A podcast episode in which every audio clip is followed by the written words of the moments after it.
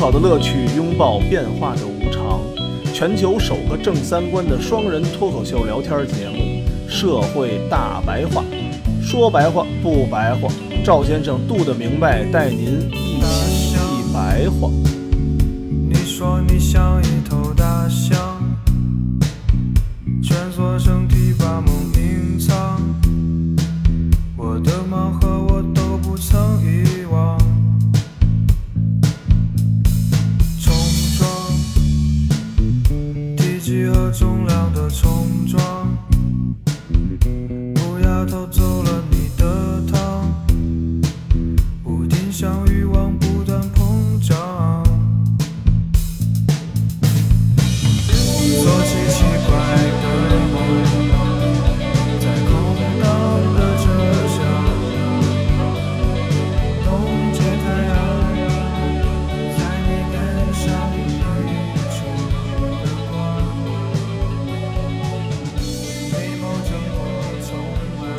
欢迎大家收听《社会大白话》，我是赵先生，对面呢还是我们度的明白。大家好，嗯，各位手机的奴隶们，不知道有没有好好的听我们上一期的节目啊？嗯，这一期呢，嗯，我们看看从手机的奴隶中，我们要跳脱出来，找回到我们自己的真我。我们要成为这个新封建主义的对手。嗯，咱们看看，像腾讯和老干妈这种事儿啊，咱们怎么办？或者说，就是现在平台资本主义形成的这种新封建主义，我们怎么解决？虽然这个互联网科技导致了资本主义带有了封建主义的一些特点啊，但是在我们这儿还跟美国是不一样的，我们或多或少的还是抑制住了这种现象。多少咱们还是尽量平衡一些的。因为咱们是人民民主专政嘛，有的学者管这个叫统一的儒家执政集团，说它是一个大型的中性政府，嗯这种政府就不会出现分散的主权的问题。然后现在我们又发展新农村，嗯今年的两会说要把解决有六亿人每个月收入也就一千元的问题嗯这个是现在我们最大的问题。这种议题就抑制了腹地化的出现，像什么发展新农村也是抑制了腹地化的出现。就是别都往一地儿太扎了，是吧？对，反正这样看呢，自由放任的政策肯定是不可取的，它就会出现上述的那些现象，它会出现密律的那种分布。可是如果管得太严的话，又可能导致发展停滞不前。这个就是咱们常说的啊，一抓就死，一放就乱。对对，这词儿肯定大家都特别的熟。国外的事儿啊，咱们管不了，咱们就说国内能源方面啊，咱们都是国有化的，这个就不用说了。像什么国家电网，它的宗旨是人民电网为人民。如果它是私有的话，很有可能就变成了哪儿有钱就哪儿有电，那偏远山区肯定就没有电用，对吧？没错，但是像腾讯、阿里这样的垄断企业，我们是要推行反垄断呢，还是鼓励自由竞争，然后形成垄断呢？这就需要学者们给出更多的解决办法了。我们有一个先天优势啊，就是我们不像美国，美国是没有一个强力的政府去干预这个事儿，所以我们面临的问题就是如何干预的问题。也就是我们如何避免一抓就死、一放就乱的问题。毕竟咱们治理这种问题也折腾了上百上千年了。嗯，到底怎么办这个问题啊？有专家去搞去，有社会科学院的院士去搞去。咱们不是这专业的，咱也不知道怎么弄。但是呢，咱们可以说说历史上的这些事儿，咱们以史为鉴，说说以前的事儿，看看现在的事儿怎么办。嗯关于这个问题啊，在我国过去的两千年间，就有好几次类似的改革出现。我们分析分析这些以前的经济改革，从中吸取一下经验教训，避免走弯路。我国古代啊，管自由竞争后产生的贫富悬殊叫做兼并，因为古代最看重的就是土地嘛。嗯，如果放任自由竞争不管的话，就是所有土地都被一个人占有的，那就合并在一块儿了嘛，所以就叫兼并，也就是咱们现在说的收购。相反呢，通过国家干预或者国有化来抑制贫富差距的扩大的做法，就叫做抑兼并。抑制兼并，对反垄断算吗？对，或者就是反垄断。我国从秦到清的整个的这些王朝啊，都有到底是鼓励兼并还是抑制兼并的这种争论。嗯也就是说呢，到底是自由放任还是国家干预？实际上啊，这种争论持续到了现在。改革开放前搞的就是一兼并，大锅饭；嗯，对，开放以后，实际上就是自由竞争，就是不易兼并。主张易兼并的人啊，其实都非常有名儿。咱们举几个例子，大家就都知道了。第一个，桑弘羊，汉朝的，嗯，有名儿。他推行的是算敏、告敏、盐铁、官营，还有军书。算敏、告敏呢，说白了就是商业税。那个敏就是穿钱的那根绳，算敏就是你进行商业活动你得交税，告敏呢就是如果你偷税漏税，你可以告他。盐铁官营呢，就是盐和铁都是国有的。军书呢，就是平均物价，像什么猪肉啊、大米啊，不能说自己愿意定多少钱定多少钱，其实跟现在差不多，有的东西。第二个是王安石，最有名就是青苗法。咱们不是有一个词儿叫“青黄不接”吗？对，就是说没有种地的种子了，然后你可以从国家借点种子，第二年你再还上。这个好处呢，农民不会再去民间借贷了，它就抑制了高利贷。还有什么议事法，其实也是平均物价。还有一王莽，王莽叫五军六管，就更严重了，也是这种平均物价的。另外，张居正的一条鞭法，统一税收，地方你不能再收那些苛捐杂税了，什么税费啊、这费那费、这税那税的，全给搁在一个税里头，就叫一条鞭法，防止了地方的乱收税嗯，这是给大家普及历史课呢，这些历史课等都教我。啊。雍正是火耗归公，那银子呀，那烧来烧去的时候，它不有损耗吗？对，现在呢，就是这些火耗都归朝廷，都归国库，嗯，不能再归地方的那个腰包里了。另外就是摊丁入亩，官绅一体纳粮，一体纳税，这个跟摊丁入亩是一个政策。摊丁入亩主要解决的问题就是收入不平等，但是赋税却是一样的问题。因为以前人头税和地税是分开收的，那穷人比如只有一亩地，他也收一个人的人头税。地主有好几万顷地，但是他们家的户口本上就写那么几个人，那他也收那么几个人的税，这样就导致地多的人和地少的人，他交的人头税都是一样的。摊丁入亩就把人头税融入到了地税里边去，那就是地多的人你就交税多，地少的人就交税少。有人就把桑弘羊啊，还有张居正啊归为了法家，但是我们看呀，国家干预最极端的其实就是王莽，而王莽恰恰是儒家的原旨教育的人。嗯，王莽就是老百姓心中的大恶人。他连官吏的名字都给改了，都给改成周朝的了。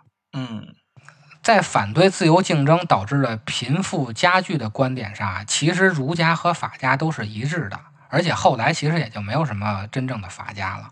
他们都是不希望出现太大的贫富差距，只不过儒家是以宗法的理论来抑制兼并，法家是以法律和行政手段来抑制兼并。这两个做法呢，一般的情况下，在每一个朝代都是共同使用的，它不会只使用一种。但是这两个做法实际上都有问题。用宗法伦理来抑制兼并的问题，就是在利益面前，宗法伦理就是个屁。嗯，没错。就昨天应该爆出的新闻，杭州失踪女被分尸那个，嗯，为了七位数的存款，那媳妇儿都能给分尸了。所以实际上宗法伦理的作用就不大，在利益面前啊。另外，靠法律和行政手段抑制兼并呢，那那些执法部门或者相关的经济部门就反而成了最大的垄断企业了。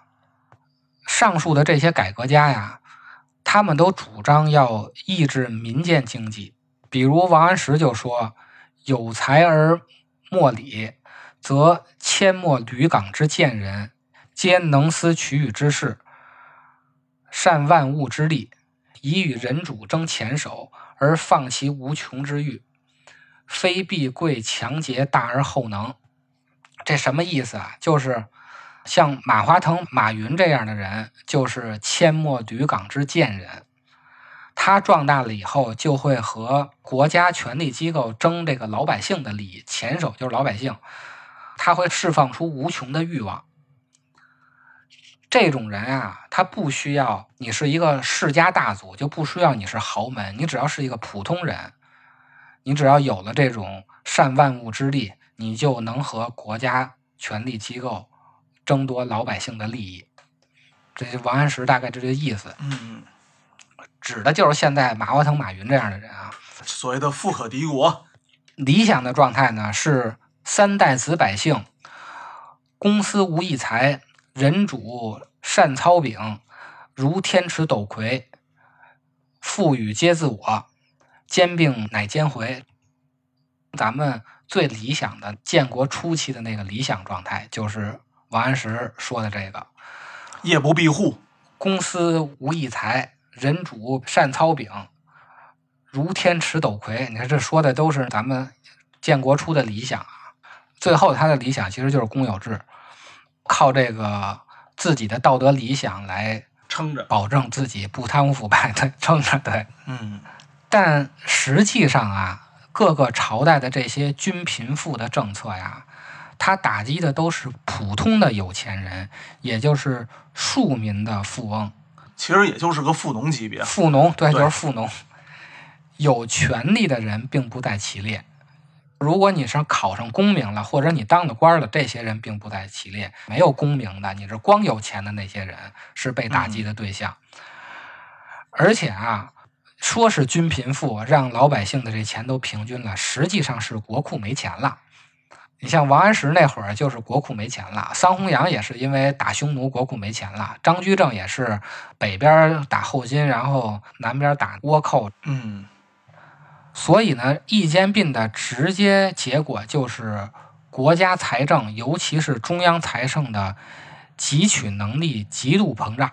说白了，就是国库里瞬间能把这个地方上所有的钱全搁中央财政这个兜里来，他好去干大事儿去，主要就是打仗去。所以我们看到《水浒传》里啊，把蔡京写的特别坏。其实蔡京和王安石都是那个新党的那波人啊，但是为什么王安石没被骂，蔡京被骂的挺狠的？可能就是因为《水浒传》的小说的问题啊。具体为什么我也不知道，跟这个内容也没关系，咱就不研究了。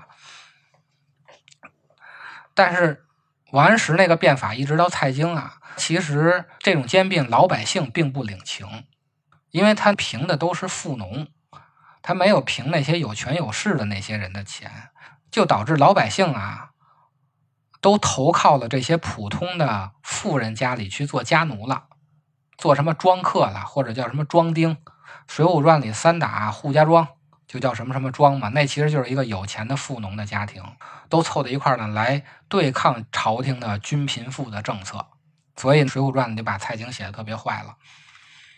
当然，蔡京坏可能也是因为北宋灭亡了以后，那俩皇上被掳走了，给他扣的帽子啊。这里头有很多原因，总得有个背雷的嘛。对，就是背锅的。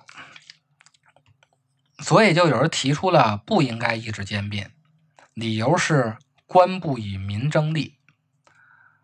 但是理想的官不与民争利啊，指的是权贵不应该和平民争利。按现在的说法啊，就是国家的官吏不能倚仗权力和老百姓争利。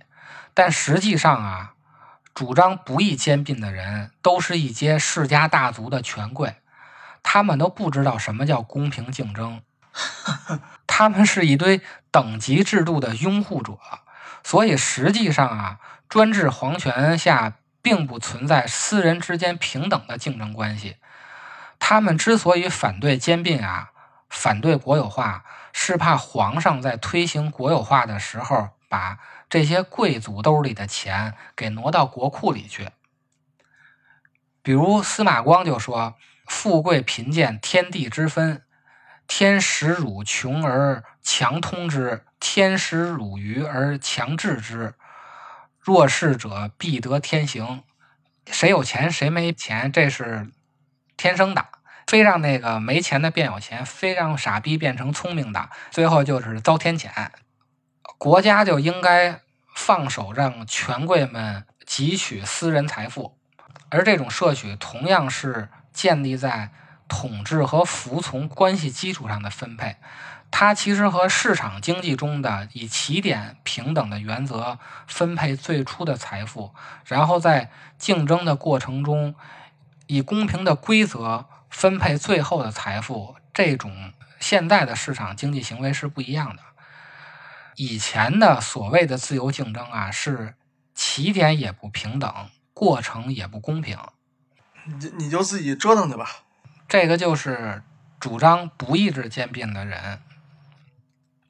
这样看呢，在前现代的专制皇权下呀，义兼并，也就是国家干预或者国有化，它导致的结果就是国库有钱，或者说皇上一个人有钱，但是老百姓没钱，当官的也没钱。